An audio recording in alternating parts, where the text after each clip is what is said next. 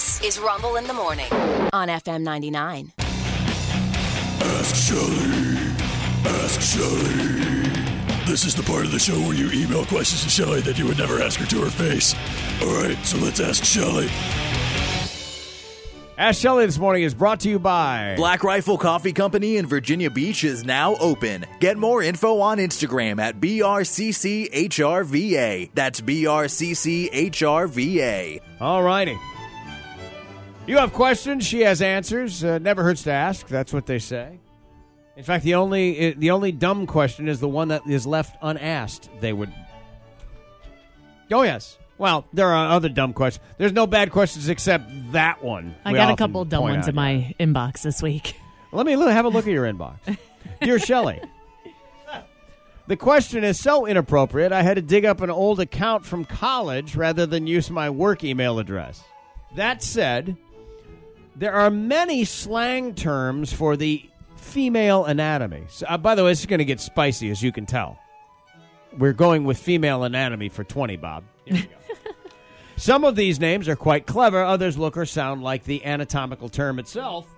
Um, but I have never quite understood where we get the term beaver. Where do we get beaver? I have seen my fair share of these when I was in my younger single days, like an explorer searching for the elusive blank spot. Not one of them looked anything like a beaver. You know, buck teeth, broad flat tail. Where does this term come from and why? Thanks a lot. Signed, Ed.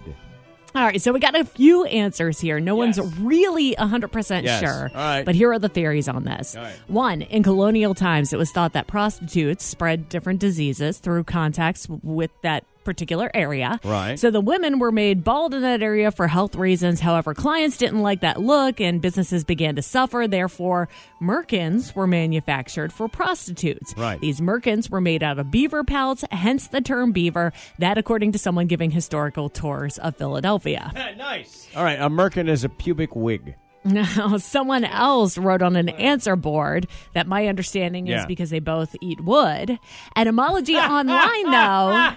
says that beaver, in the gynecological sense, yeah. is British slang dating from the early nineteen twenties, transferring from an earlier meaning of a bearded man, or from the appearance of split beaver pelts. So apparently there's, ah. there was this game back in the olden days, like the nineteen twenties, yeah. where if you saw a dude with a beard, you were supposed to yell out beaver. It was a street game, so you'd be walking down the street and you'd yell out beaver. So it's like punch buggy. And you scored fifteen points. Ah. Bonus points if the guy had a white beard. Polar beaver is what you would yell. You'd get thirty points. Polar you beaver! You score it like tennis. You're going to get punched in the face.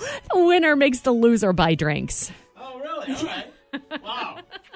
License plate game. It's There's, what a weird thing. There is an Associated Press yeah. article with the rules of playing beaver laid street out. Street beaver? Yes. A little street beaver. Yes. And yeah. they changed them a little bit because that was the British version, I guess. That's scored right. like tennis. The right. Associated Press version had scoring like one point per beard or whatever. Yeah. But mm-hmm.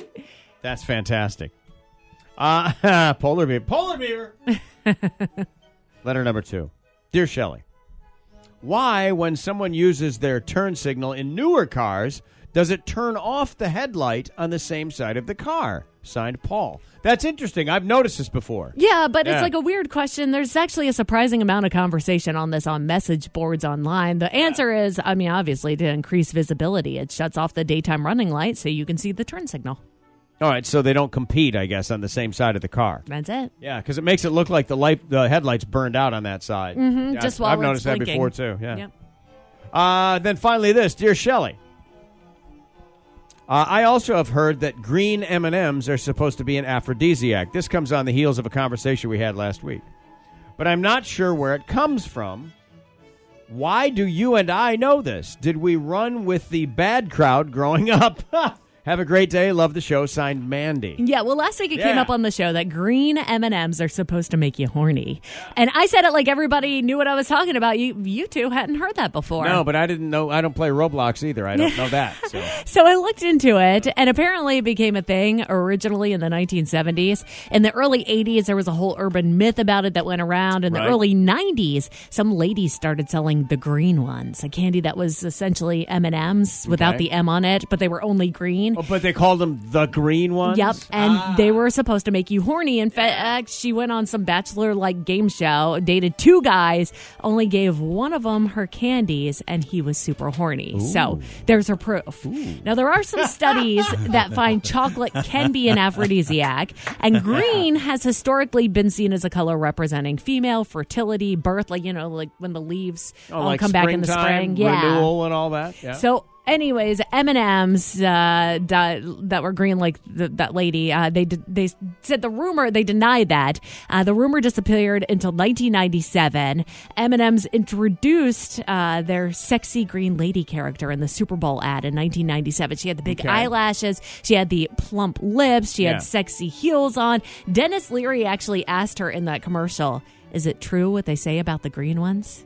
Oh, yes. Very good. And then they continue with that co- yeah. campaign of commercials for years. It was the What Is It About the Green Ones campaign. Wow. So, no, I don't think it was just me and Mandy running with the bad crowd no, here. No. Most of the world seemed to know about the green ones, but it all does go back to like some, you know, rumor about yeah. it. I'm surprised the company would go with that sexy thing, but that was a long time ago because they certainly would not do that in ninety-seven. Well, it's not even fashionable to be sexy no, these they, days. No, they've changed her. It was yeah. a big thing a couple of years ago where she's no longer wearing heels. She now wears sneakers. Oh, that's right. Because, yeah. you know what, she's a strong, powerful woman that don't need no man to whatever she does. Uh, all in all, the green ones actually make you horny. Some still argue yes. Oh, I found really? some studies that said yes. Fox News has a report arguing no, and Snopes called it a legend. Yeah, but don't you think that that anything that feels like it's kind of an indulgence puts you in a better mood? Maybe, yeah. I don't know if it's horny, but it it certainly like, you know, you feel a little naughty when you're like eating hands full of chocolate right. or pounding half a bottle of wine yeah. or whatever it is. Yeah. You know, it's like, yeah, I might be a little randy. I get it. I could, I I'm could good with some. this, and I'm not bad with this. I think it's kind of cool. Maybe I get a bowl of them, take them with me. The green yeah. ones, yeah. We'll find something to do with these. Well, it's funny because when yeah. you mentioned it, you were like, there are people who are in their riders, have the, the green ones have to come out. and it's the, Oh, yeah. Th- there's, Is it the brown ones? Yeah, but there's actually like a... Um, Uh, a lineup of the different M and M's colors and what each of them mean. Okay. Red are very unlucky, they say, according really? to some.